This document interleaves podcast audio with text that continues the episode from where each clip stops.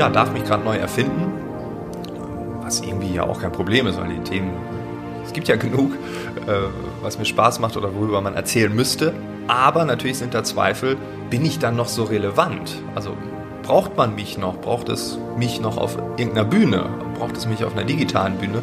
Oder sollte ich mir vielleicht was ganz anderes suchen? Also diese Zweifel, die sind definitiv da. Ja. Nee, ich glaube, dass dieses Ausprobieren ist ganz wichtig. Also ich denke es schon durch, aber man muss auch manchmal was auf den Markt werfen, sonst funktioniert es nicht. Herzlich willkommen zu Folge 51 des New Work Heroes Podcast. Mein Name ist Jörn Hendrik und ich bin ab jetzt nur noch auf Clubhouse unterwegs und bin dort in irgendwelchen Live-Räumen. Das musste kurz gesagt werden zum Hype. Und das die einleitenden Worte für das Interview mit dem Podcast-Kollegen und Arbeitsphilosophen und Keynote-Speaker Frank Eilers könnten wir eigentlich auch auf dieser neuen Plattform führen, aber ich bin super dankbar, dass Frank letzten Sommer bei mir war. Es ist ein Interview, was jetzt wirklich schon ein bisschen gereift ist. Aber das Schöne an meinen Interviews ist ja, dass sie gut altern, wie man in einigen Bereichen des Journalismus und der literarischen Welt sagt. Es ist nämlich hochaktuell, leider nach wie vor. Corona hat uns fest im Griff. An dieser Stelle auch eine kurze persönliche Anekdote. Ich habe Corona überlebt. Ich hatte tatsächlich die letzten 14 Tage mit einer Infektion zu kämpfen und ja, bin sehr dankbar, dass ich ohne weitere Symptome und quicklebendig hier in dieses Mikrofon spreche. Es ist ein fieser Virus, aber fieser, muss ich dann dazu sagen, ist die Angst davor, was mit einem da passiert. Ich werde das definitiv aufarbeiten in einer Folge. Freue mich aber sehr, das überstanden zu haben und bin auch gerade, als ich den Podcast geschnitten habe und gehört habe, noch einmal um die Runde gegangen bei mir hier im Prenzlauer Berg.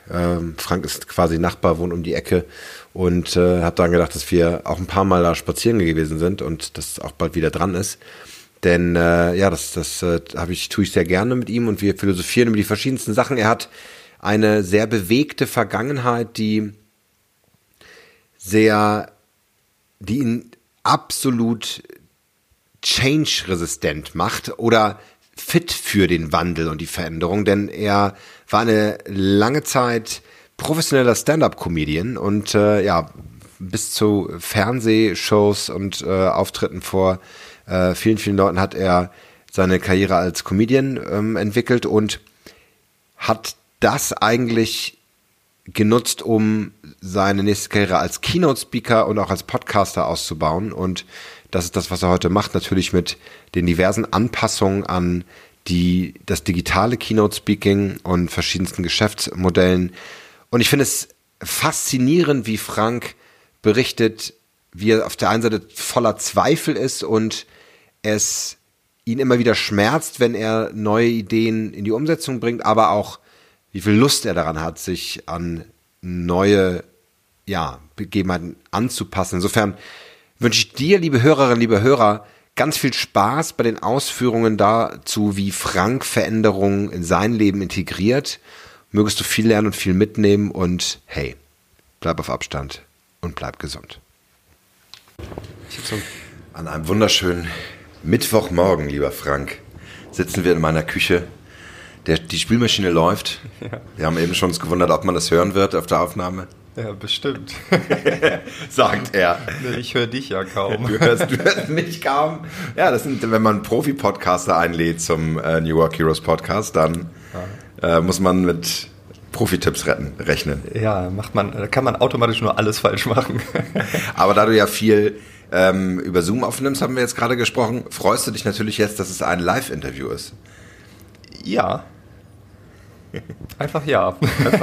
Nein, ich finde es wirklich gut, weil man hat jetzt ja einen Kaffee, ein leckeres Wasser, man schaut sich in die Augen, es ist eine ganz andere Energie.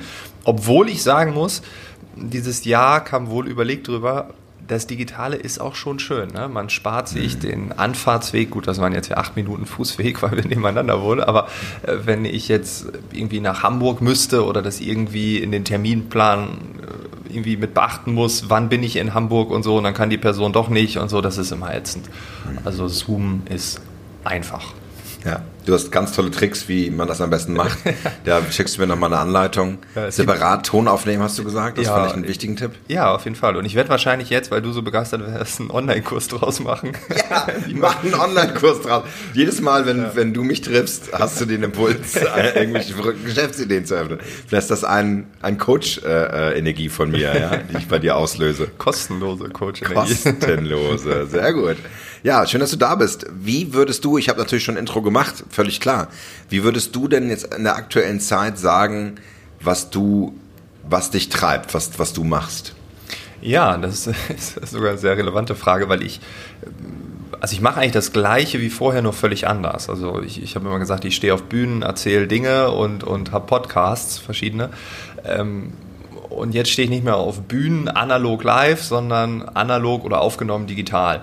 Jetzt geht es auch live wieder los, also wie wir hier jetzt auch in deiner Küche sitzen, darf ich demnächst auch wieder auf Bühnen stehen, aber das wird ziemlich strange sein, wenn Leute irgendwie 3 Meter Abstand voneinander haben und statt 300 Menschen sitzen da nur 40 und die anderen sind irgendwie dann doch digital zugeschaltet, also hybrid.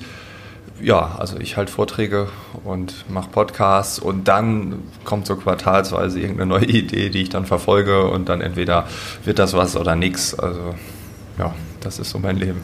Hervorragend.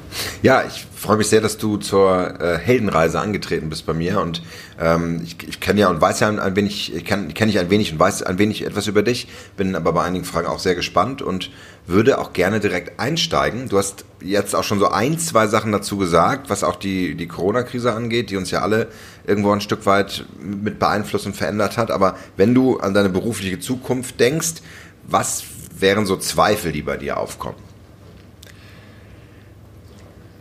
Das ist eine schwierige Frage, weil an sich bin ich immer voller Zweifel.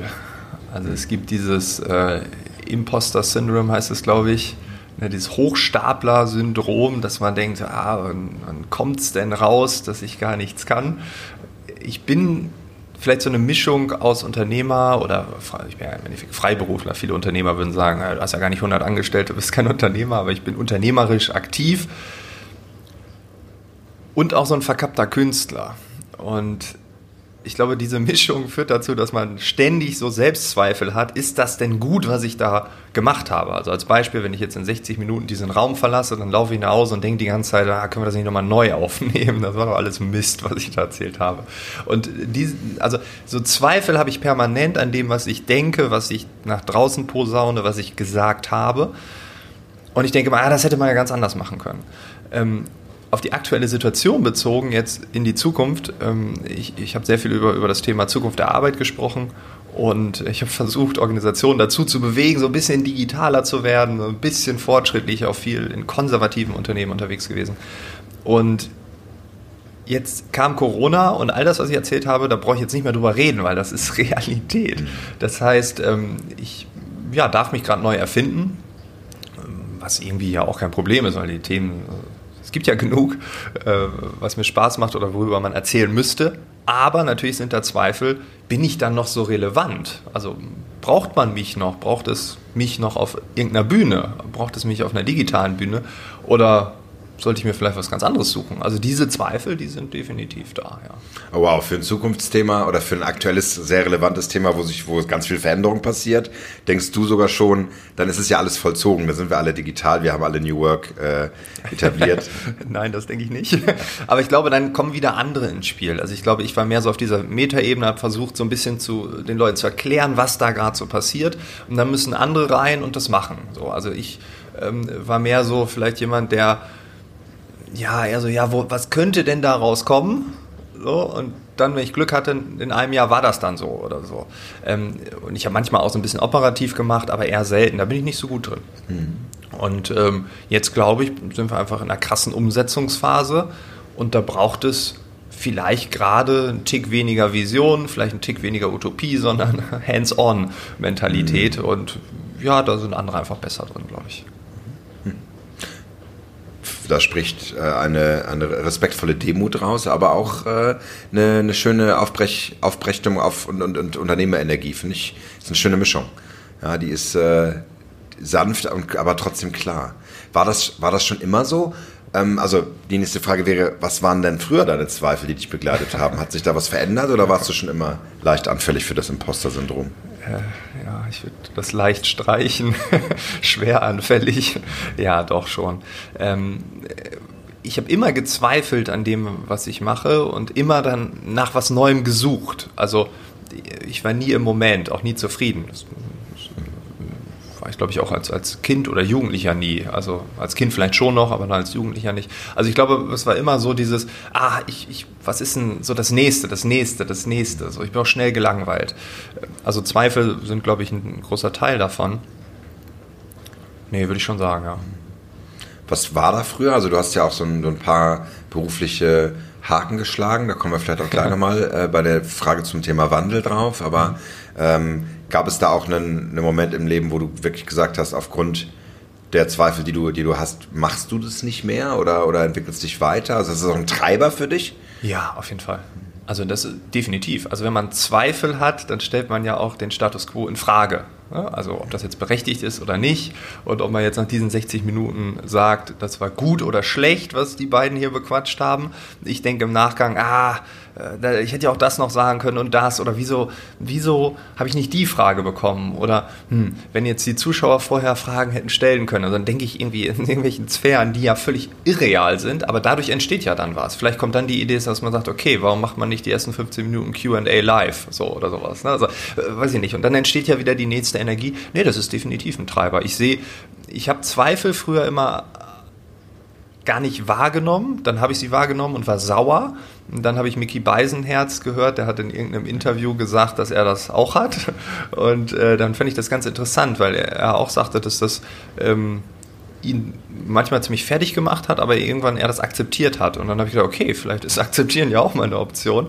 Und dann habe ich auch so für mich festgestellt, nö, das ist auf jeden Fall auch ja was Positives, ne? Also nur Zweifel klingt jetzt mega negativ, aber gleichzeitig pusht einen das ja oder lässt einen nochmal anders denken. Ja, für mich ist es vor allen Dingen in der Coaching-Arbeit als Initialzündung total wichtig, weil ich ganz klar die Erfahrung gesammelt habe, dass viele meiner Coaches sich nicht verändern oder nicht ins Tun kommen, weil sie sich nicht ausführlich genug mit ihren Zweifeln beschäftigen, die dann wieder von hinten kommen. Ne? Also du kannst ja ganz tollen Plan machen, du kannst total aufgepumpt und voller Motivation von einem Seminar kommen mit 1000 anderen Leuten und die Hände in die Luft gestreckt haben und Ja geschrien haben und dann bist du zu Hause bei dir auf dem Sofa und sagst Nein. Ja, Netflix. Und das, Netflix, jetzt geht's wieder. Wo war ich gestern nochmal? Ja, wo war ich nochmal? Ja, ich meine, sowas hält an, ganz klar, aber kann natürlich nicht über die Zeit tragen, wirklich ins Tun zu kommen. Und weil da wird's wieder mal, also das ist ja genau diese Frage, ne, wie kannst du aus dir selbst diese Kraft und Energie nehmen, wirklich in die Umsetzung zu kommen? Das wäre auch meine nächste Frage, was hilft dir denn, diese Zweifel zu überwinden und ins Tun zu kommen? Was hilft mir? Ich weiß gar nicht, ob ich das schon so reflektiert habe, aber ich glaube, es sind immer so kleine Impulse. Zum Beispiel, wir nehmen jetzt mal, also ich habe schon vorher digitale Vorträge gemacht, vor Corona, ne? Ich habe vorher schon zig Videodrehs gemacht und so. Das war jetzt nichts Neues. Das Neue war, dass es bei Unternehmen und Organisationen anerkannt ist. Also vorher war das so, ja, ich kann an dem Tag nicht in der Schweiz sein, weil ich bin da, aber wir können ja digital, dann kann ich das. Und dann, nee, das wollen wir nicht, wir wollen sie ja live. So, also es war nicht anerkannt. Jetzt sind alle Anfragen digital, natürlich wegen Corona.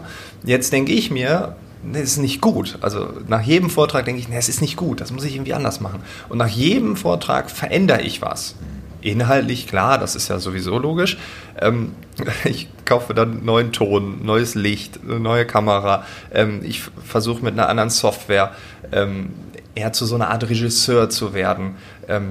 Unternehmen kaufen dann auf einmal völlig andere Formate, völlig andere Methoden, völlig andere Interaktionsmöglichkeiten ein.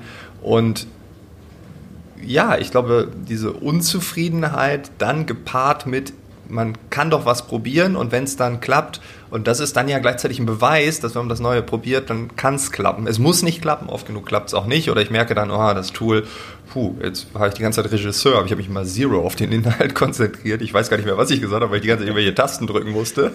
Das geht nicht in einer Person jetzt. Ne? Aber nee, ich glaube, dass dieses Ausprobieren ist ganz wichtig. Also ich denke es schon durch, aber man muss auch manchmal was auf den Markt werfen, sonst funktioniert es nicht. Aber das ist ja genial. Also im Grunde genommen ist der Zweifel dein Treiber, Dinge besser zu machen. Und du bist dann eigener Kritiker, der sich selber verbessern will. Hast du mal ein ganz konkretes, anfassbares Beispiel, wo dich was gestört hat, was du mit deinen Auftritten, mit deinen Vorträgen gemacht hast, was du verändert hast, was zum Besseren, was das dir geholfen hat, besser zu werden oder anders zu sein? Ja, ich habe irgendwann PowerPoint eingeführt.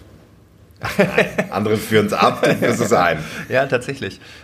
Wir kommen ja gleich noch dazu, was ich vielleicht vorher gemacht habe, aber ich habe gedacht, wenn ich auf einer Bühne stehe, vor einem Business-Publikum, da gibt es ja immer dieses PowerPoint-Karaoke, so, und da gibt es dann diese Regeln, nicht 5 Sätze, nur 5 Sätze mit 5 Wörtern und 20-Punkt-Schrift, ja, genau. 3 Bullet Points. Ja, und 2 Farben und was weiß ich, ne? Und dann fand ich das immer so absurd, weil auch alles immer gleich war, also das Format war immer gleich. Und ich habe dann gesagt, hey, ich mache ohne PowerPoint, habe einfach erzählt. War gut, alles toll, ne? Und dann habe ich aber irgendwann gedacht, wenn man so drüber nachdenkt, ist für alle eigentlich PowerPoint eine Präsentation. Also wenn jemand sagt, hier kannst du mir mal die Präsentation schicken, dann schickt man PowerPoint rüber, also den Foliensatz. Aber eigentlich ist PowerPoint ja ein Hilfsmittel, also ein Tool, das die Präsentation, und das bist ja du stehst da und bist real life und so, wenn man das nicht abliest, bist du die Präsentation. Und dann habe ich gedacht, okay, vielleicht ist PowerPoint gar nicht so schädlich, aber wie kann PowerPoint mir helfen? Und dann habe ich Bilder eingefügt. Und das waren am Anfang, sag ich mal, für eine Dreiviertelstunde waren das 10, 12 Bilder. Und heute, oh je, also ich habe irgendwie pro Minute ein Bild, beziehungsweise ein Wort, beziehungsweise eine Statistik oder.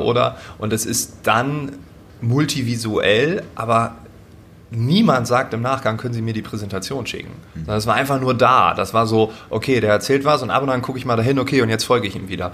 Und das hat mich, weil der Zweifel war, dass ich nicht tief genug reinkomme in die Köpfe der Menschen. Also ich erzähle was, aber die, ja, haben sie das gesehen? Und dann einige nicken und andere, nee, haben wir nicht gesehen. So, und wenn du dann das Bild zeigst, dann ist ja für alle klar, aha, okay, davon redet er, okay, weiter im Text. Schön. Ein Beispiel. Ja, schön. Kenne ich auch ich bin jetzt nicht wie du in so großem Umfang auf der Bühne unterwegs, sondern werde dann immer nur so dazu gebucht bei Konferenzen oder wenn es bei Kunden Dinge gibt. Und ich erinnere mich so, vor 10, 12 Jahren war das so ganz klassisch: Überschrift, 3 Bullet Points und ein Bild. So. Und manchmal ein größeres Bild und so, aber ja, da hat man immer wieder gesehen, so auch im Konzernumfeld, diejenigen, die dann besonders cool wirken wollten und mehr so Keynote-like. Man sagt ja auch mal, ich bin Keynote-Speaker, ja, weil ich einen Mac habe und Keynote nutze oder wie. Also das ist der Grund. Also ein Keynote-Speaker ist ja eine ganz andere Liga, ne? Aber der auch irgendwie, der wirklich eröffnet oder der eine große Konferenz irgendwie ranführt. Aber das finde ich, ja. Ich habe tatsächlich mal auf der Republica Guy Kawasaki gehört, der bei Apple ganz lange gearbeitet hat, und das ist immer so, er nennt sich ja Enthusiast, ja, also und ist jetzt für Daimler Enthusiast und sagt, I'm the guy driving the cool Benz and you not, ja, das sagt er immer so ganz, ganz witzig, also er ist eigentlich eine Werbefigur, ja, aber er macht halt immer der hat Canva übrigens mitgegründet und das ist dieses Tool, mit dem man so schön Visuals machen kann auch für Social Media, und der hat immer so seine PowerPoint-Regeln, mit denen er arbeitet, und ich glaube, der ist auch schon Ende 50 und erzählt auch immer dasselbe, aber es ist halt so schön amerikanisch, man hört ihm dann zu und es ist so ein netter, eingespielter Humor, es umschmeichelt einen, ne? Naja, es war... Ja, manche haben ja auch so PowerPoint-Agenturen dann auch, ne? Weil sie sagen, okay, wir wollen das visuell so hochwertig haben, ja, nee, bei mir ist einfach nur depositphotos.com. Da habe ich mal ab und dann gibt es da so 100 Bilder für 50 €. Dann upgrade ich wieder. Und ganz stumpf. Also für die Bildersuche brauche ich vielleicht pro Vortrag so 2-3 Stunden. Das ist egal, ne? Das ist einfach stumpf. Einfach so, ich brauche irgendein Bild, was da so ein bisschen visualisiert. Und andere wiederum investieren da ja Wochen rein. Problem da wäre für mich, ich erzähle nie das Gleiche, es entwickelt sich immer. Und wenn ich jetzt mal so 20 Stunden in einen Satz investieren würde, der wäre nach einem halben Jahr nicht mehr brauchbar. Und deshalb, ja, keep it simple and stupid, so denke ich dann in puncto PowerPoint. Aber ich kann die Leute verstehen, die geile Keynotes haben, also Foliensätze. Das sieht halt auch richtig gut aus, ne? Das macht Eindruck und so, und im direkten Vergleich gewinnen die natürlich gegen mich dann. Aber es ist geil, ich finde es super, weil du bist doch derjenige, der auf der Bühne steht, der die Präsenz auch hält, der den Raum an der Stelle hält, und die Bilder unterstreichen das, und die Folien, bei mir ist es so, es sind immer auch noch so Foliendecks, die ich rausschicken kann. Also wenn ich Dinge erzähle als so Trainer und Coach und so, dann werden die Dinge, dann die Leute wollen fragen immer danach, kann ich den Satz haben, ne? Weil ich dann in so einem Projektumfeld halt Dinge erkläre und dann gebe ich es raus sozusagen. Aber finde ich eine schöne, ist auch relevant, ja, also es ist total relevant, wie bereitet man Informationen auf und wie trägt man in die Köpfe der Menschen ein, das ist super. Lass uns da gerne die Reise einen Schritt weitergehen zum Thema Metamorphose, Veränderung, positive Veränderung in deinem Leben, und vielleicht kommt auch genau daher, wo du herkommst, was so deine Wurzeln sind, und die erste Frage wäre, was war der stärkste Moment des Wandels in deinem beruflichen Leben? Ja, es gab sehr viele. Der stärkste tatsächlich, weil der so auch massiv positiv beeinflusst war. Also ich bin BWLer, habe auch zu Ende studiert und so, bin dann irgendwann Stand-Up-Comedian geworden und konnte davon leben, also war hauptberuflicher Stand-Up-Comedian. Und hatte in dieser Zeit aber einen Podcast als Hobby, Arbeitsphilosophen, den habe ich heute immer noch. Und dann haben die Leute irgendwann gesagt, Mensch, du stehst ja auf der Bühne, du hast diese Zukunft der Arbeit-Themen, das war so 2014, 15, kannst du nicht darüber auch auf einer Bühne reden? So. Und so ist das ins Laufen gekommen. Und irgendwann habe ich gemerkt, okay, ich bin jetzt irgendwie halb Comedian und so halb Keynote-Speaker oder wie man das auch mal nennen will.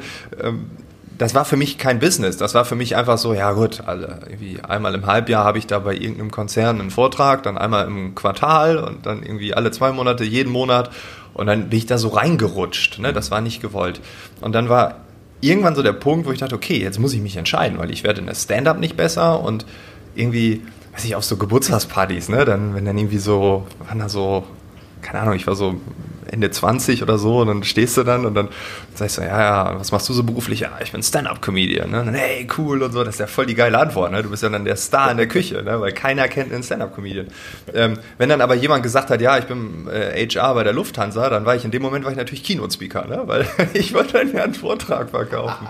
Und das war so ein bisschen schizophren, und dann habe ich immer auch gedacht, ich so, ja, das ist irgendwie komisch, was bin ich denn jetzt? Ich kann es auch gar nicht erklären, das ist auch blöd. Und dann war aber dieses, ich werde in beiden nicht besser. Also ich habe irgendwie einen Auftritt vor 200 Geschäftsführern, und dann am nächsten Tag hatte ich eine TV-Show, oder genau andersrum war es. Ne? Dann bin ich am nächsten Morgen, hatte 20 Uhr NDR, war Drehende, und am nächsten Morgen um 9 stand ich mit Gunter Dück in Nürnberg zusammen, hatten wir so ein Duo, ne? Das erste Mal, wir sind ganz gut, da waren wir das erste Mal zusammen auf der Bühne. Und da habe ich auch gedacht, das ist völlig absurd, ne? Das sind so völlig andere Welten, ich muss mich jetzt mal entscheiden. Und weil mir beides ja irgendwie Spaß gemacht hat, war das ein besonders harter Cut, weil ich hätte mit beidem ja leben können. Ne? Also es waren jetzt irgendwie Not oder Elend, sondern das war geil oder geil. Also ich muss mich jetzt entscheiden, will ich in die Inhaltsschiene oder möchte ich einfach nur Leute zum Lachen bringen, weil Lachen und Inhaltsschiene, boah, das ist schwierig. Also so Stand-up mit Inhalten ist schwierig, dann bist du schnell im Kabarett. Kabarett hast du wieder, ne, so ein Publikum, was uralt ist, das war auch nicht meins. Also da wusste ich nicht genau, wo es hingeht. Inhaltlich, dann habe ich natürlich diese coolen Abende nicht mehr. Und dann habe ich mir einfach einen 10-Punkte-Plan gemacht, ne? Und habe dann aufgeschrieben, gar nicht so, was macht mir mehr Spaß oder so, sondern einfach, wie will ich leben? Wie stelle ich mir das in Zukunft vor? Und dann hat tatsächlich die Keynote-Welt 9-1 gewonnen. Das hat mich selbst total überrascht. Vor allem auch in puncto künstlerische Freiheit. Also ich kann jetzt tun und machen, was ich will. Das ist scheißegal. Entschuldigung, dass ich das so sage. Tatsächlich? Auch als Stand-Up-Comedian bist du gebunden an Gags, die gerade laufen, das Publikum, was dich versteht oder was? Nee, du bist vor allem dann bei den großen Veranstaltern. Also wenn du im Quatsch Comedy Club oder so, da durfte ich nicht mit dem Publikum quatschen. Oh Gott, das sieht man ja gerade in Hamburg, stimmt. Bei Lisa, wie heißt sie noch? Lisa Eckes? Eckart, genau. Eckart. Genau. Ein Jahr später wird dann ein Joke auf die Goldwaage gelegt. Genau. Nein. Ja, genau. Das war bei mir ja nicht. Dafür war ich noch nicht bekannt genug. Ne? Aber zum Beispiel, man hat mir dann gesagt, ja, du quatschst zu viel mit dem Publikum, du verlierst die Zeit, wir reden hier über 1 Minute oder so, statt für 15, 16, 30 oder so brauchst du dann. Und kriegst dann einen auf den Deckel. Bei den TV-Shows wird gesagt, du darfst das und das nicht und so. Und dann denkst du, aber ich will doch das. Nee, das geht nicht wegen den Kameraeinstellungen. Und dann musst du wieder umändern. Und also das, was ich wollte, konnte ich nicht so 1:1 ausdrücken. Und in der Keynote-Welt, also kann ich machen, was ich will. Ne? In der Podcast-Welt kann ich machen, was ich will. Und wenn ich etwas doof finde, dann mache ich das nicht. Oder ich mache es und merke dann, ja, nee, fühlt sich wirklich doof an und dann muss man wieder zurückrudern. Ne? Beziehungsweise passiert ja trotzdem noch, dass man Dinge macht, die man nicht gut findet, ne? Einfach, weil man sie ausprobiert.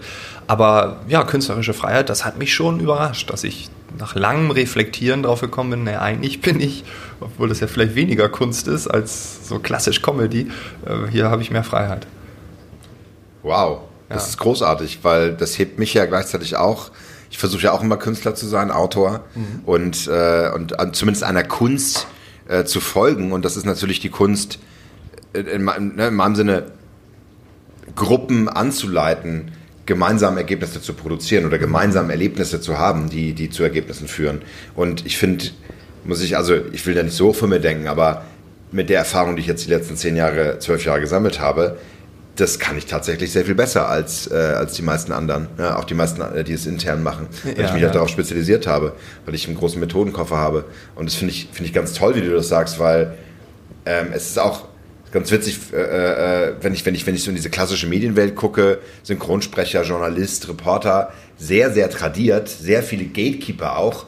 Ja, ja. Da denkt man dann, oh, das ist ja interessant, du bist Journalist. So dieses so, oh, interessant, ne? Du bist Stand-Up-Comedian oder du stehst auf einer Bühne.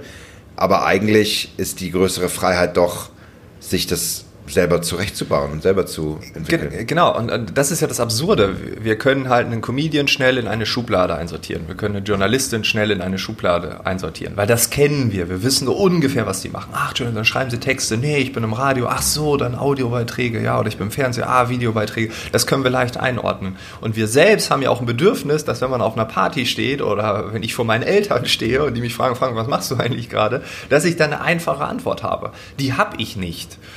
Ich sage mittlerweile bei wildfremden Menschen, ja, ich bin Podcaster. Was ist das? Ja, immer so Radiobeiträge, so fertig. Weil ich gar keinen Bock habe, denen all das, dann brauche ich ja 20 Minuten und das setzt mich ja auch unter Druck, dass die mich so sehen, wie ich bin.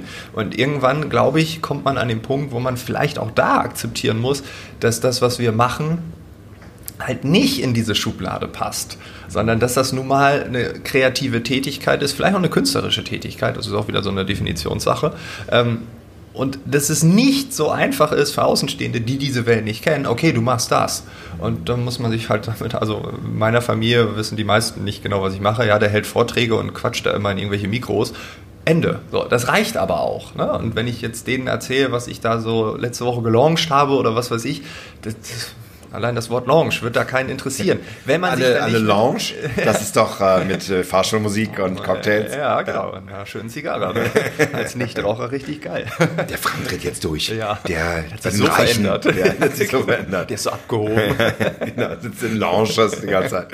Ach, wie schön. Ja, mein Vater versucht es immer ab und zu immer wieder und sagt, Jörn Hendrik, der fängt immer so an, wenn jetzt andere fragen, also auch wichtige Menschen, mit denen ich dich vernetzen kann, ist immer so, das finde ich immer super, das finde ich großartig.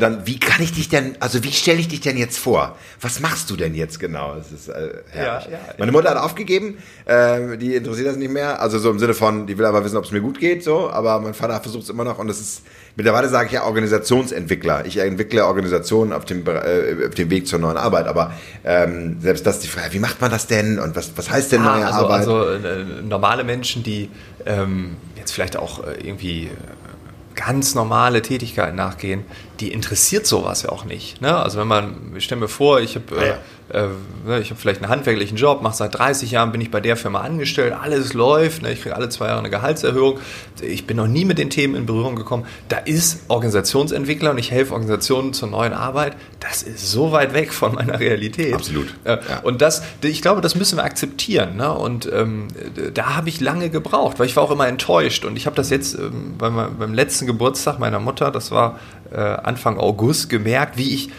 wieder zurück in diese Rolle gefallen bin. Ich bin hier der Kleinste in der Familie und ich muss jetzt allen meinen Onkel und so erklären, was ich denn so Tolles kann. So, ne? Und dann habe ich richtig so gemerkt, und dann habe ich so versucht, das zu erklären und irgendwann habe ich gemerkt, Frank, du bist jetzt wieder da, wo du eigentlich vor 3 Jahren weg wolltest. Ne? Also das sind so kleine Rückschläge, wo man wieder vielleicht die Anerkennung sucht oder so. Aber es muss okay sein, dass Leute nicht genau wissen, ich weiß ja auch nicht genau, was mein Onkel genau gemacht hat als Baustellenleiter. Ne? Ich weiß nicht, welche Häuser er gebaut hat. Warum soll der jetzt im Detail wissen, was für Podcasts ich aufnehme? Das ist eigentlich auch völlig egal. Aber ich glaube, das ist wegen diesem Einordnen, weil wir doch das Bedürfnis haben, zu zeigen, was wir können. Und ich struggle da immer wieder mit. Und dann gibt es diese kleinen Rückfälle, aber auch hier, die Überschrift dieses Podcasts ist wahrscheinlich Akzeptanz. Die muss man akzeptieren. Ja, super schön. Da liegt ganz viel Klarheit, Weisheit, auch Ruhe, Frieden drin, ehrlicherweise, nach so einer turbulenten Zeit, wo ich auch ganz klar sagen kann, wir haben jetzt, wir zeichnen diesen Podcast hier Mitte, Ende August gerade auf, und ich merke auch, das Licht am Ende des Tunnels, habe ich jetzt gerade ein paar Mal gesagt diese Woche, ich kann es auf meiner Haut spüren. Ja, also ich sehe es nicht nur, ich spüre es auf meiner Haut. Es ist, es wird besser. Das ist dein Sonnenbrand. Ja, genau, ich stand so lange im Tunnel. Es brennt überall. Es brennt überall.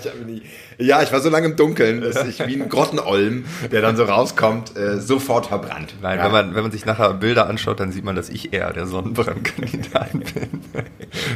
Ja, genau, das wollen wir dann schön aufs Cover raufsetzen. Ja.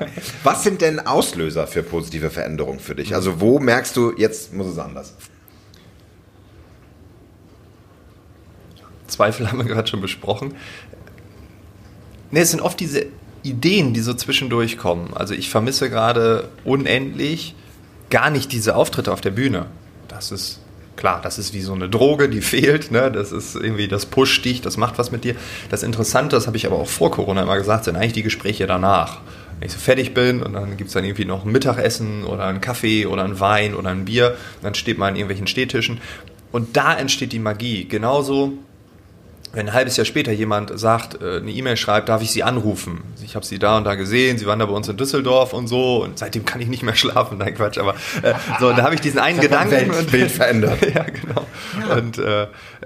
Und dann ruft jemand an und sagt, und seitdem habe ich die Idee und die haben wir so und so und was und dann denke ich so, oh, das ist ja geil und so, ne? Und diese zufälligen kleinen Geistesblitze wäre übertrieben, aber diese wo die Neuronen so zusammenkommen, wo man denkt, so. Und ich finde, das macht ganz viel Spaß, darauf rumzudenken. Und ich habe irgendwie wöchentlich Geschäftsideen. Und da kommen wir nochmal zur Kunst zurück. Mir ist während der Corona-Zeit aufgefallen, dass ich viel zu viele Geschäftsideen hatte, die auch funktioniert haben, teilweise, wo du denkst, wow, krass, auf den Markt geschmissen, sofort abgenommen.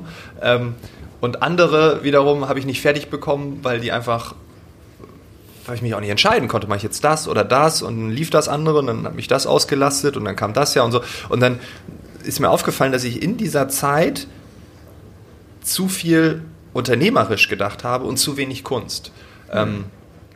Weil Geschäftsideen und kommen ja aus Inspiration, aber die kommt ja draus, weil man irgendwie zufällige Momente und so. Und ich habe gerade so ein bisschen das Bedürfnis, wieder mehr künstlerisch aktiv zu sein. Die Comedy fehlt mir tatsächlich, dieses Lachen, dieses Sehen, was andere Kollegen machen, die ganz andere Weltsichten haben, ganz andere Ansätze, ganz andere Methoden, ganz andere Techniken.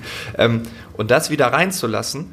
Und ich glaube, dann kommen genauso viele Geistesblitze, aber man ist näher an sich selbst, weil auch wenn ich jetzt eine Geschäftsidee habe und der Markt nimmt die an, kann ja trotzdem sein, dass ich die ziemlich doof finde. Oder dass ich denke, ja gut, während der Corona-Zeit kann man das machen, aber eigentlich will ich das gar nicht oder sowas. Ne?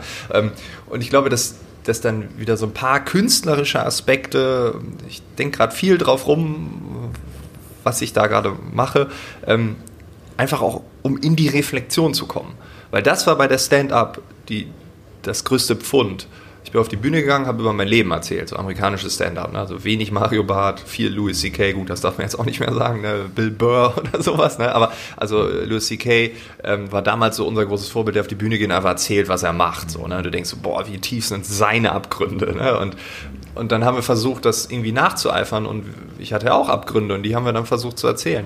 Und gleichzeitig war es ein mega Reflexions-, vielleicht sogar Therapie-Tool. Und das fehlt mir gerade. Und dann schlittert man, glaube ich, irgendwo rein, auch wenn man das vielleicht gar nicht will.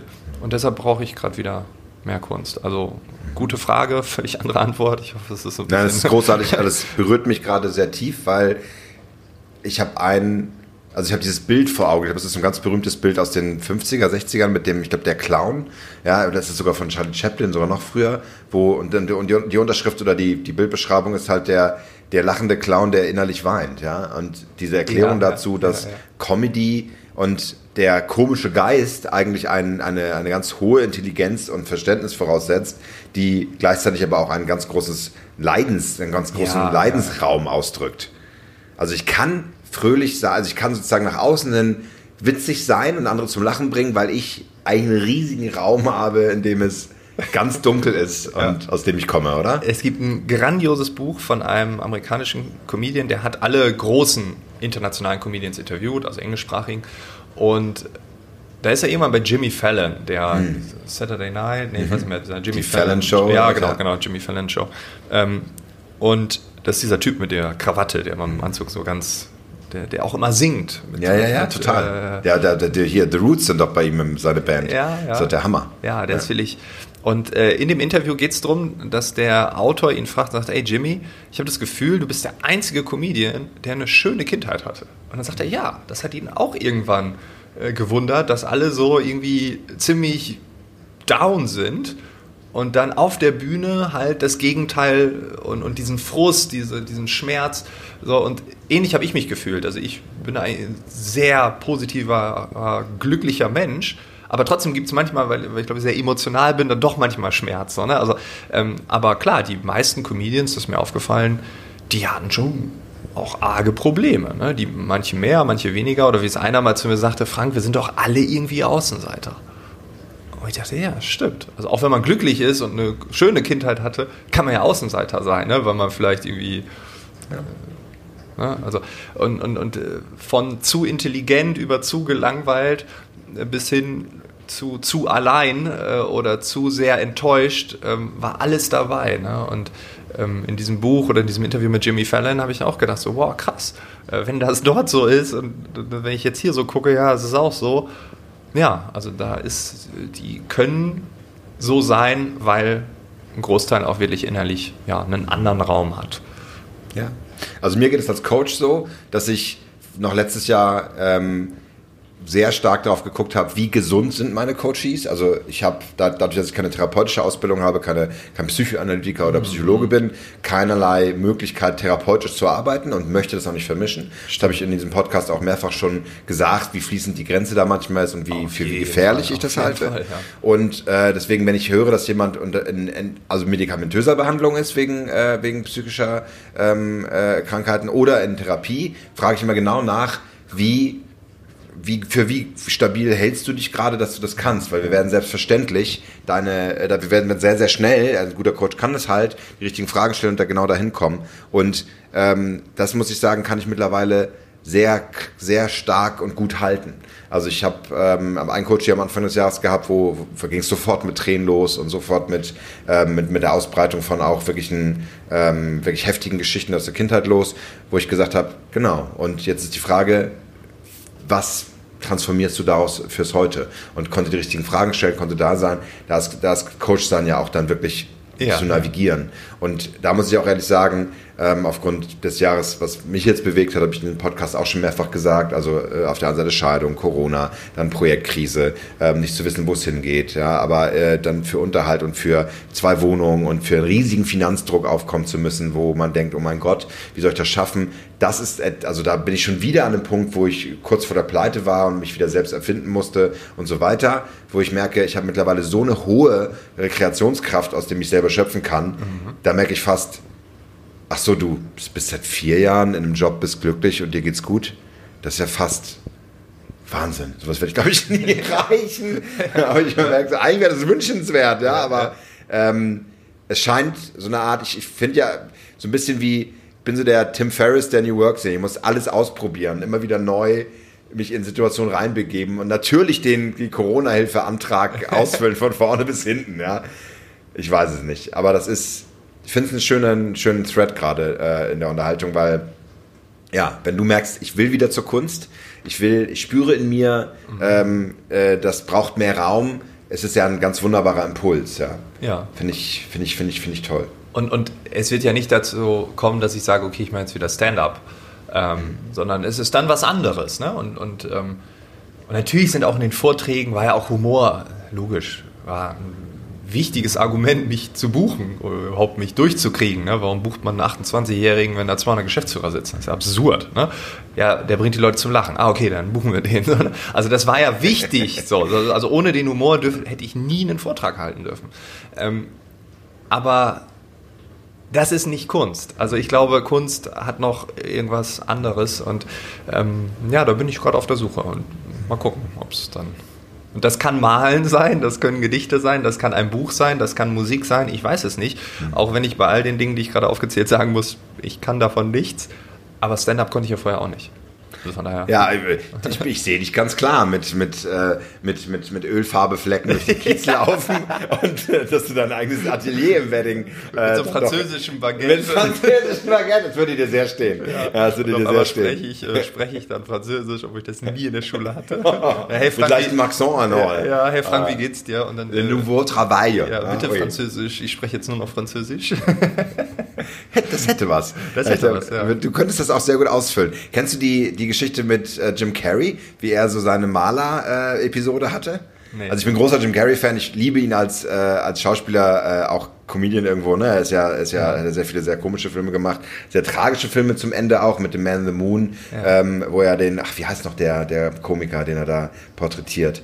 Der ist ja wirklich, da gibt es auch alleine eine Dokumentation darüber, wie er diesen Komiker verkörpert, der dann auch ganz tragisch an Krebs gestorben ist. Und es gibt, diese Dokumentation zeigt ihn, wie er diese Person wird. Und okay, so richtig, keine Ahnung, aber ich will das sehen jetzt. Das ist wirklich der Hammer. Also genau wieder ein Buchtipp, und aber auch das packen wir natürlich in die Shownotes. Und also dieses Verständnis, wie er diese Person verkörpert und wie tief er damit einsteigt, also seine Lebenspartnerin meint, das war unausstehlich, weil er war dann dieser, also der Comedian hatte halt so ganz komische Rollen mit so einem stinkigen alten Mann mit so einer Perücke und so einer Brille, die er immer rumgefurzt hat laut und Leute beschimpft hat und rumgeschrien hat und so. Und das hat er dann auch am Set gemacht und so und wurde diese Person. Ja. Und dann kam aber dieser radikale Switch, er ist dann Maler geworden. Und er hat dann wirklich angefangen zu malen. Da gibt es halt diese eine ist ein Vimeo-Video oder so, wo er dann wirklich dann anfängt zu erzählen, wie tief er in diese Kunst eingestiegen ist, und macht ja kaum noch Schauspielerei. Also er ist ja im Moment weg, ja. Wahnsinn. Also, obwohl, das habe ich auch gesehen mit seinem Atelier dann. Bisschen abgefahren auch. Ja. Ich glaube, wenn du so... Also seine Geschichte ist ja auch spannend, mit seinem ersten Scheck, den er im Hollywood Hill hochhält und sagt, jetzt habe ich es geschafft mit 1 Million und so. Das war halt genau seine Rolle mit Ace Ventura damals, die dann so ausgeschrieben war. Also, das sind so die, glaube ich, die Hollywood-Geschichten, die einen interessieren. Aber ich mag immer so die bisschen die Hintergründe. Wir gehen weiter aber in deiner Heldenreise, mein lieber Frank, und kommen zu dem spannenden Teil der Argon der inneren Kämpfe. Und ich würde ganz gerne wissen, was ist dein größter Endgegner in dir? Die Herausforderung, wenn du an den nächsten großen Schritt denkst oder die Veränderung denkst, oder? Angst vor Abweisung. Also ich habe ein starkes Bedürfnis, anerkannt zu werden.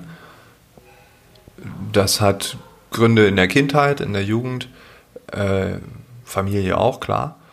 Und also ich möchte immer gemocht werden. Also ich will nicht sagen geliebt, das wäre zu viel, gemocht. Also ich möchte nicht, dass Leute sagen, das ist doof. So, deshalb auch die Zweifel, ne? Also ich glaube, das ist ganz eng beieinander.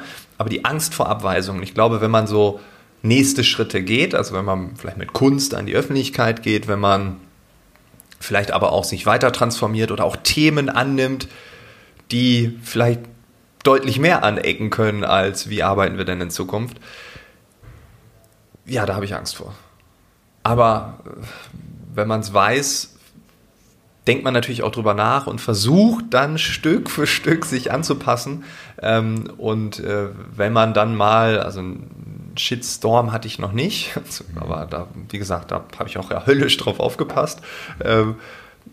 Aber es gab natürlich schon Nachrichten oder Bewertungen oder auch aus dem Publikum, wo dann Leute sagen, das ist alles Quatsch oder sowas, die hier erzählen. Das gab es immer vereinzelt. Und das war mir dann immer wie so eine Warnung. Oh Gott, wenn das im Netz passiert mit tausenden Menschen, das schaffe ich nicht. Und ich habe mal Mirella Pretschek, mir relativ egal, eine YouTuberin interviewt, genau zu dem Thema, die dann ganz tief auch reinging und gesagt hat, was das mit ihr macht. Und da habe ich auch gedacht, oh Gott, das will ich nicht, du musst aufpassen, nicht zu groß werden und so. Und das war auch ein Punkt, warum ich gesagt habe, lieber in die Keynote-Welt als Stand-Up-Comedian, weil wenn du in der Stand-Up-Welt einen erfolgreichen Auftritt hast, dann kennen die sehr, sehr, sehr, sehr viele Menschen und dann kennen dich auch sehr viele, die dich nicht mögen und dann bist du eine Reizfigur und in der Keynote-Welt ist ja alles so ein bisschen gemächlicher und bei LinkedIn weniger Hass als auf YouTube und so. Und ja, slightly. Ja, es kommt. Aber nee, also das ich glaube, das hindert mich. Interessant. Das heißt, es ist ein Antrieb aus innerem Zweifel, Gutsein, Stück weit aber auch Anpassung. Also wir haben ja über gerade die kreative Energie gesprochen, die es dann auch in dir auslöst. Und dann ist es aber wieder nach hinten raus eine Angst der Ablehnung. Ich meine, hast du denn so Momente des Scheiterns gehabt, die so ganz klar vor dir lagen? Ja, gescheitert ist mir überall. Ich meine, in der Stand-Up, da hatte ich auch... mein letzter Solo-Auftritt, also ich hatte jetzt nicht so viele, ne? Ich hatte jetzt nicht hunderte, aber ich weiß noch, es war mein letzter Solo-Auftritt, das war in Süddeutschland und da saßen dann der Typ, der das Theater da gemacht hat, der war im Urlaub vorher und hatte die Plakate nicht geklebt und da passten irgendwie 300 Leute rein. Damit hatte ich schon nicht gerechnet. Da habe ich gedacht, so 100 hatte ich immer, also egal wo ich war, so 50, 100 waren immer da irgendwie, ne? Und dann hatte der irgendwie nur so 28 verkaufte Karten, ne, in so einem riesigen Saal. Ne? Und der war vorher auch nicht erreichbar, weil der ja im Urlaub war. Ne? Und dann war ich so ein bisschen angepisst und dachte, ah, geil, ne? Mein letzter Soloabend hier in meiner Karriere und jetzt sitzen da nur so ein paar Leute. Und die fanden mich dann auch noch richtig kacke. Ich weiß noch, so durchschnittlich dauerte mein Solo so 110 Minuten plus Pause. Und ich war... Danach kam keiner wieder. Und ich war mit Pause, glaube ich, schon nach 95 oder 100 Minuten fertig. Ne? Also es war wirklich einfach schrecklich. So, die haben nicht gelacht und ich habe versucht, mit denen zu reden. Die haben nicht geantwortet. Und es war ganz schrecklich. Also, und dann geht man so raus mit diesem... Oh Gott, das war mein letzter Soloabend. Das Schöne war, man ist bis dahin ja schon 1000-mal gescheitert. Ne? Man ist irgendwie... Eine Idee war nicht gut, also auf offenen Bühnen hat man sich viel ausprobiert, aber auch mit bewährtem Material, weil man einfach einen Witz zu arrogant gemacht hat und auf einmal hasst einen das Publikum für 10 Minuten oder sowas. Ja, genau. Man macht sich, ich hatte eine Geschichte, wo ich mich über einen Kumpel lustig mache in Bezug auf Dating irgendwas, ne? Und das war immer alles ganz nett, aber ich habe diesen einen Joke, habe ich dann aus so einer Arroganz gemacht und auf einmal das Publikum, die haben vorher eine Viertelstunde gelacht und dann jetzt finden wir dich richtig doof, ne? Und dann stehst du da und denkst, hey, was ist passiert? Und dann hast du noch 20 Minuten, also das ist insgesamt eine halbe Stunde und dann 10 Minuten haben die mich gehasst. Und dann irgendwann am Ende haben sie wieder so ein bisschen gelacht und so. Das heißt, das war immer dabei. Also Scheitern war eigentlich etwas, was in Fleisch und Blut überging, ne? Also von daher... Boah, das ist ja Instant-Scheitern. Ja, also es ist quasi in Echtzeit Scheitern, und mit Reaktion. Und verstärkt den Zweifeleffekt natürlich. Boah, und dann noch innere Ablenkung und Zweifel der Anerkennung. Das ist ja bei dir dann... Ganz harte Schule. Potenziert. Bist du nicht zusammengebrochen irgendwann? Ja, man war schon ein bisschen sadistisch veranlagt in der Zeit. Das ist ein weiterer Abgrund, über den wir wahrscheinlich reden. Ja. Du liebst den Schmerz. Ja. Du willst... Oh, Wahnsinn. Aber... Krasse Schule, oder? Also, ja. Ich glaube, was lehrt dich das nicht für die Bühne? Ja, also die Stand-Up. Die Stand-Up ist, glaube ich, so das Anspruchsvollste, was man, jetzt werden Schauspieler sagen, das ist auch anspruchsvoll, ja, und Jim Carrey, der dann diese Figur verkörpert, klar. Aber der Stand-Up, wenn du amerikanisches Stand-Up machst und wirklich, du erzählst ja alles über dich, deine inneren Triebe, Ablehnung. Und wenn dann die Leute nicht lachen und du sagst, ey, ich mache mich gerade richtig nackig und die finden das nicht toll, das geht schon tief rein. Also bei einem Schauspieler, glaube ich, kann man auch sagen, okay, dann kam diese Geschichte nicht gut an oder so, die man sich ja nicht ausgedacht hat, sondern die man nachgespielt hat. Aber wenn man so richtig tief reingeht, das macht schon viel mit einem. Harte Schule, ja. hochinteressant gerade. Vielen, vielen Dank fürs Teilen. Also was mich jetzt nochmal interessiert, ist natürlich dein innerer Dialog und wie du damit umgehst. Also wie schaffst du es eigentlich, dich mit denen, sag ich mal, mit dem Zweifel, der Angst vor Ablehnung, dich noch zu motivieren oder damit rauszugehen? Es ist diese unternehmerische Energie, dieses dennoch zu versuchen. Hast du eine gewisse Routine mittlerweile, dich auch selbst zu überreden? Yes, ja, das ist jetzt interessant. Ich will nicht abgelehnt werden, aber ich will auch anerkannt werden. Das heißt, es muss ja mal weitergehen.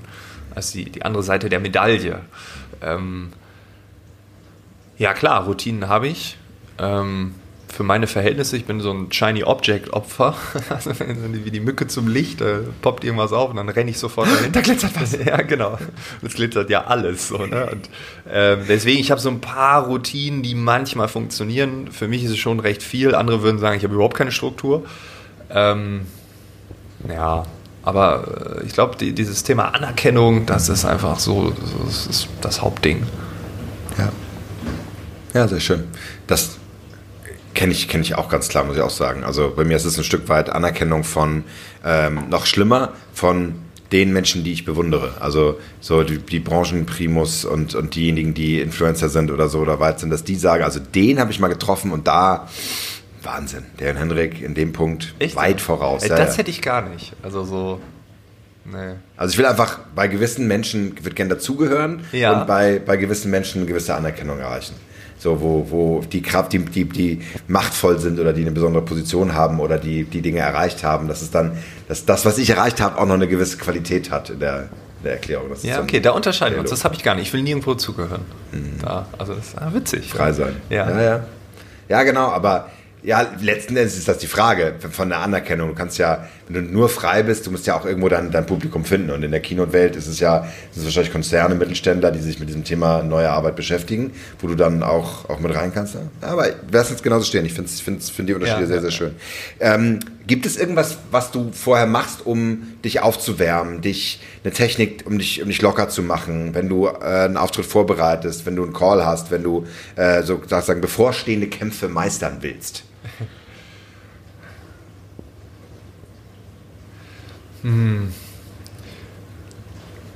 Also ich hatte ziemlich absurde Routinen, ne? Also irgendwie 2 doppelte Espresso, bevor es losgeht. Ziemlicher Quatsch. Musste ich dann jemand auferstellen. Herzrasen. Ja, wo ist noch eine Toilette? Auf die andere kann ich nicht mehr gehen. Nein, Quatsch, das war nur ein Scherz. Zero Wahrheit. Ich versuche wirklich vorher nichts anderes mehr zu machen. Ich habe dann wirklich vorher dann da irgendwie hinten gesessen, habe dann, kann ich noch einen doppelten Espresso haben, dann habe ich einen zweiten getrunken, habe nebenbei noch E-Mails beantwortet, manchmal auch kurz vorher noch einen Call gehabt und dann war ich ja völlig absurd. Ne? Und jetzt ist es so, ich rede mit Leuten oder so kurz vorher ziehe ich mich zurück oder auch wenn ich weiß, ich habe jetzt gleich ein Podcast-Interview, dann mache ich nicht direkt vorher noch E-Mails oder so, sondern dann konzentriere ich mich auf die Sache. Ne? Ich atme nochmal durch, ich trinke ein Wasser, keinen Kaffee, ganz wichtig. Jetzt hier hatten wir gerade einen, das ist aber auch eine andere Atmosphäre. Ja, einfach um sich nicht zu pushen, weil wenn ich voller Adrenalin bin, dann brauche ich nicht auch noch Koffein. Ne? Ja, einfach versuchen, so ein bisschen runterzukommen, weil die Nervosität, Lampenfieber wird ja auch mal als negativ angesehen. Ich sehe es eher als positiv. Man ist fit, man ist im Kopf da. Ich denke vorher nicht noch, okay, ich muss noch einkaufen, ich brauche noch Chips, Bier und Cola, ne? Sondern das ist egal in dem Moment, sondern in dem Moment, okay, gleich geht's los. Und auch wenn ich einen Call habe, da, ja, gehe ich vorher nochmal, okay, darum geht's gleich und dann atme ich nochmal durch und dann geht's los. Also dieses kurz vorher nochmal runtersenken, das habe ich früher nie gemacht. Spannend. Also in die Angst reingehen oder das Lampenfieber, um dann die Präsenz zu nutzen, um ja, daraus Stärke zu gewinnen. Ja, genau. Will ich klar zu sein, will ich so, okay, darum geht's jetzt und nicht um was anderes. Aber ich kann natürlich auch 2 Minuten vorher noch eine E-Mail lesen, wo was Negatives drinsteht. Das macht natürlich auch was mit meinem Energielevel. Ne? So, oh Mist und ja, guten Tag, hallo. Ist doch blöd. Ne? Also da versuche ich mich abzuschotten. Ich bin auch, oder auch hier, du hast gerade versucht, mich anzurufen. Du kannst mich nicht anrufen, weil ich mein Handy gar nicht dabei habe. So, das liegt... aus zu Hause und wenn ich wiederkomme, mache ich es entweder direkt an oder, weil ich gleich noch ein anderes Interview habe, werde ich es wahrscheinlich erst danach anmachen, ne? Weil ich sage, nee, da will ich nicht gestört werden, ich will da nicht E-Mails reinbekommen, Gut, ich muss es wahrscheinlich anmachen, falls es eine Verschiebung gibt oder so, also kurz vorher, aber ich lese dann keine E-Mails oder so, weil ich will dann fokussiert sein. Also das Smartphone weglegen ist schon gut. Klare Entscheidung für Digital Detox in den richtigen Momenten und auch da zu sein. Ja. Ja. Machst du das auch mal über längere Zeit, dass du wirklich sagst, ich bin jetzt off? Ja. Ich fahre auch manchmal in so Meditationszentren oder so und schweige da für 48 Stunden einfach, um rauszukommen aus dem bisherigen, ne? Und Dinge, die so drin sind, auch rauszulassen. Also ich bin jetzt nicht hier der Hardcore-Meditierer, aber manchmal brauche ich das. Dann fahre ich so nach Brandenburg, da ist so ein ganz nettes Zentrum, packen wir auch in die Shownotes, mit Gerne. Discount, einfach Eilers eingeben, dann gibt es 25%. Nein, Quatsch. Und die anderen und 25 gehen zu dir. Privatmensch, auch noch, ja. Genau. Der Anrahmen Butler im 5-Sterne-Hotel, da gibt es einen Privatmensch. Genau, kannst einmal am Tag 2 Stunden, genau. Wir sitzen dann gemeinsame Schweiger. Nee, das ist immer absurd, weil da sind dann so auch so Meditationskurse und ich habe beim letzten Mal mir so einen Sticker drauf gemacht, die ich schweige. Und wenn man dann beim Mittagessen oder so, dann quatschen die Leute einen an und der Winkel ist blöd und dann muss ich dann immer so hinzeigen, so, ja, ich kann nicht. Oder so, ja, nee, das finde ich auch. Ja, genau. Das ist immer ein bisschen strange. Aber das mache ich gerne und ich habe jetzt auch wieder das Bedürfnis, so im September oder so, alle 3 Monate ist eigentlich ein guter Rhythmus dafür. Um Toll. Einfach so, auch mal so, das alles wegzulegen und man läuft dann da durch den Wald und hört dann Mönchen zu. Mache ich gerne, ja. Sehr gut. Finde ich, ich muss auch ganz dringend sagen, brauche ich auch. Also ich komme mit. Nee, ja, einen Monat vorher, weil ich will ja damit niemandem... Sehr gut. Ja, ich merke schon. Du meinst es ernst. Ja, sehr gut. Das war schon fast eine Antwort auf die letzte Frage zum Thema Argon. Wie belohnst du dich nach sozusagen, wenn es wirklich mal hart war und du viel gemacht hast? Zeit für dich. Ne? Ja, ich war letzte Woche auf Borkum alleine am Wochenende. Ich war das erste Mal als Ostfriese auf einer ostfriesischen Insel. Ich habe 20 Jahre da gelebt. Dann sind meinen Eltern und mir aufgefallen, nö, wir sind nie mit dir auf einer Insel. Ich so, nee, und krass. So, und das Bedürfnis war mal da, ich muss auf eine Insel. Und immer, wenn ich es geplant habe, hat es geregnet. Wo ich dachte, das ist ja einfach nur ein Tagestrip. Ne? Und jetzt habe ich tatsächlich mal so ein Wochenende gebucht und so in der Sommersaison. Antizyklisch handeln ist günstiger, kann man dazu sagen. Corona-Zeiten gibt es auch keine Sonderangebote, aber nun ja. Und das war grandios, einfach mal für mich 2 Tage oder 3 Tage insgesamt dann auf einer Insel zu sein. Ohne Autos? Borkum ist autofrei, glaube ich, ne? Nee, kannst du Autos fahren. Ach, da sind Autos. Ja, ich habe ja kein Auto, deshalb. Egal. Ich bin hier immer autofrei. Und Dünen, Wind, Sand. Ja, genau. Du läufst einfach, fährst mit dem Bus irgendwo hin und läufst zurück und geil. Die Weite, das Meer, der Wind, die 40 Grad, geil. Ja, wunderbar. Oh Gott, 40 Grad, heißer Wind, beißt in den Augen. Sahara-Wind. Sand schleift dich ab. Genau. Ja, oh Gott. Ja, das ist nicht ganz so witzig leider, ne? Man sieht doch die Veränderung. Genau. Mein Lieber, kommen wir zum letzten Teil der Heldenreise und zu den zarten und schwierigen Fragen zum Ende, die ich sehr schätze, um es einfach rund zu machen. Du hast beides beschrieben, du bist durch viele Veränderungen gegangen, du hast deine eigenen Zweifel immer wieder gelernt, neu zu überwinden auf der Bühne oder in der Angst vor Ablehnung anderer, eine Kraft, eine Energie, auch Anerkennung zu gewinnen, auch den Weg des Künstlers zu gehen, wunderschön beschrieben. Und jetzt ist die Frage, wenn du auf deine Erfahrung zurückblickst, welche Fehler gibt es, die du als solche bezeichnest, die du zu vermeiden suchst? Ja, ich habe... Ja, das kann man so oder so sehen. Ich habe mich oft nicht getraut,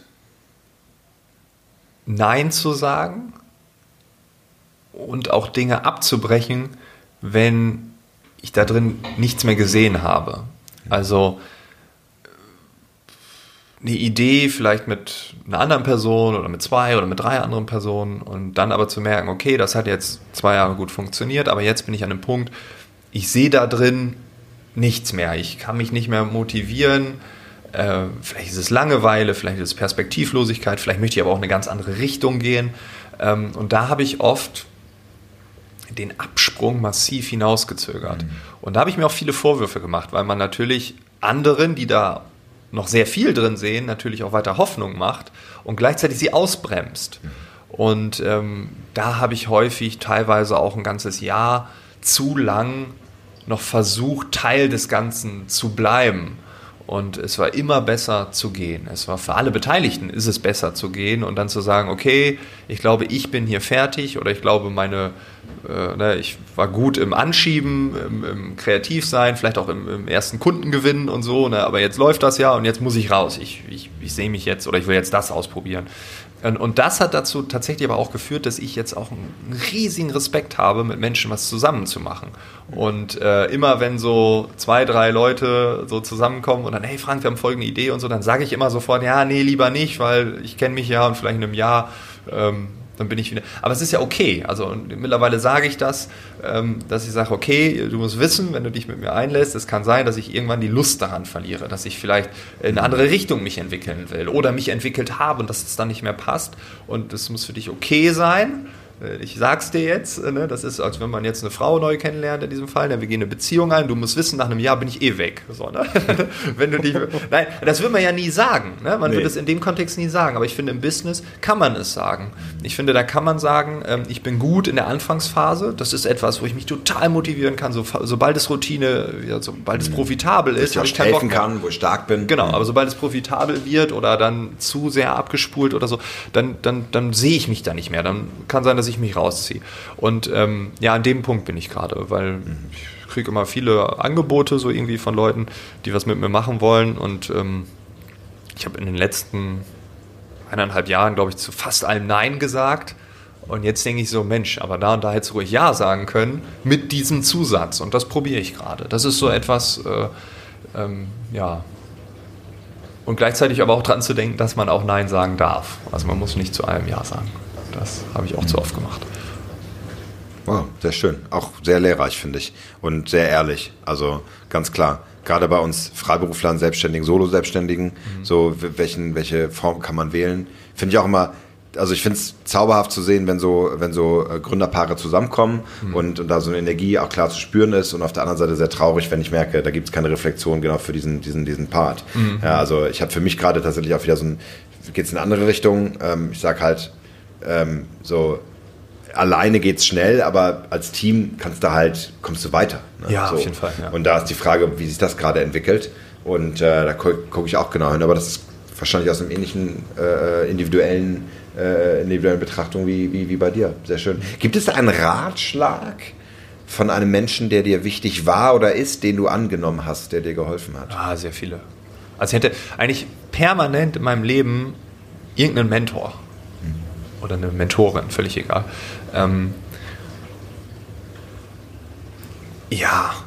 Permanent. Also es gab immer Menschen, an die ich mich orientiert habe, die ich genau in dieser Lebensphase klasse fand und die sich dann auch abgelöst haben oder abgelöst wurden, weil, ne, und es gibt wahrscheinlich sehr viele.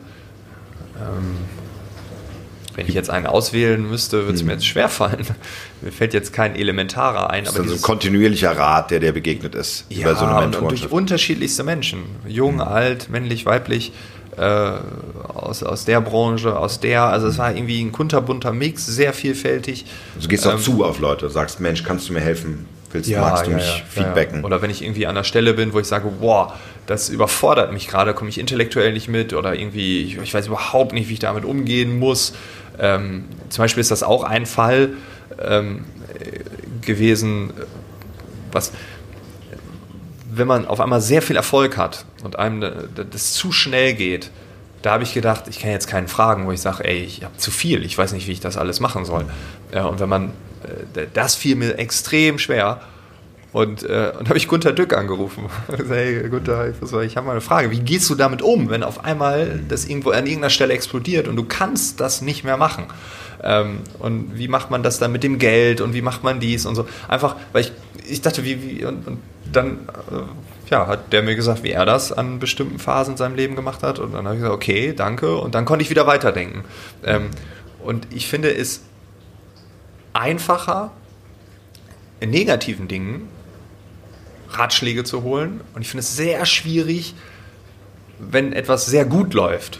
So, weil dann fühle ich mich auch immer irgendwie so ein bisschen schlecht. Wen kann ich denn fragen? Das könnte ja auch arrogant wirken und so wieder anerkannt mögen und gemocht werden. Und wenn ich jetzt sage, ey, ich weiß gar nicht wohin, ne, alle rufen mich an, dann ist das ja auch irgendwie, finde ich doof. Ne? Das passt nicht zu dem Selbstbild, was ich habe.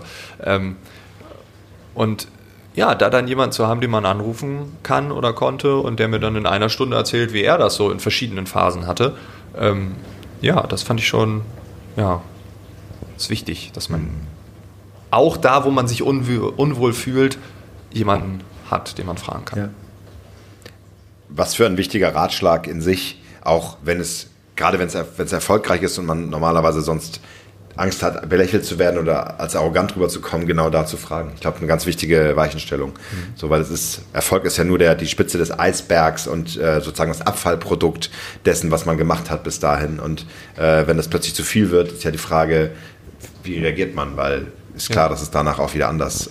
Und wenn man, ich glaube, wenn man es nicht macht, kann man nur verlieren. Ne? Also man hätte jetzt irgendwie sagen können, ja, ich mache jetzt, sag zu allem Ja und Amen, und dann wird man schlecht, weil man keine Zeit mehr hat. Oder man sagt, nee, sorry, nee, ich mache nur das und das ist mir. Also wie geht man denn? Da hat man überhaupt keine Ahnung. Und ja, es gibt genug Menschen, die sowas schon mal durchgemacht haben. Ja, vielen Dank.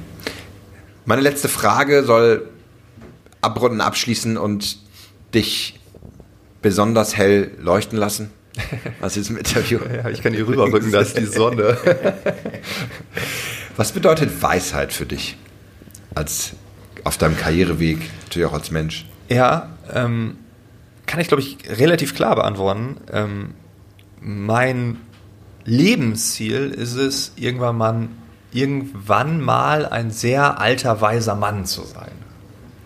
Jemand, der sehr viel erlebt hat, jemand, der sehr viel gelernt hat. Also mein Warum ist es auch, zu lernen, zu verstehen, wie Dinge funktionieren, wie Menschsein funktioniert, wie Kommunikation funktioniert. Also es geht mir auch bei diesem Arbeitsthema immer um den Menschen. Mich interessieren die Technologien gar nicht. Mich interessiert, was machen Technologien mit uns? Ne? Und auch die Kunst, wie Fabian Seewald mal zu mir sagte, ne? Also Kunst verändert die Menschen und die Menschen verändern die Welt.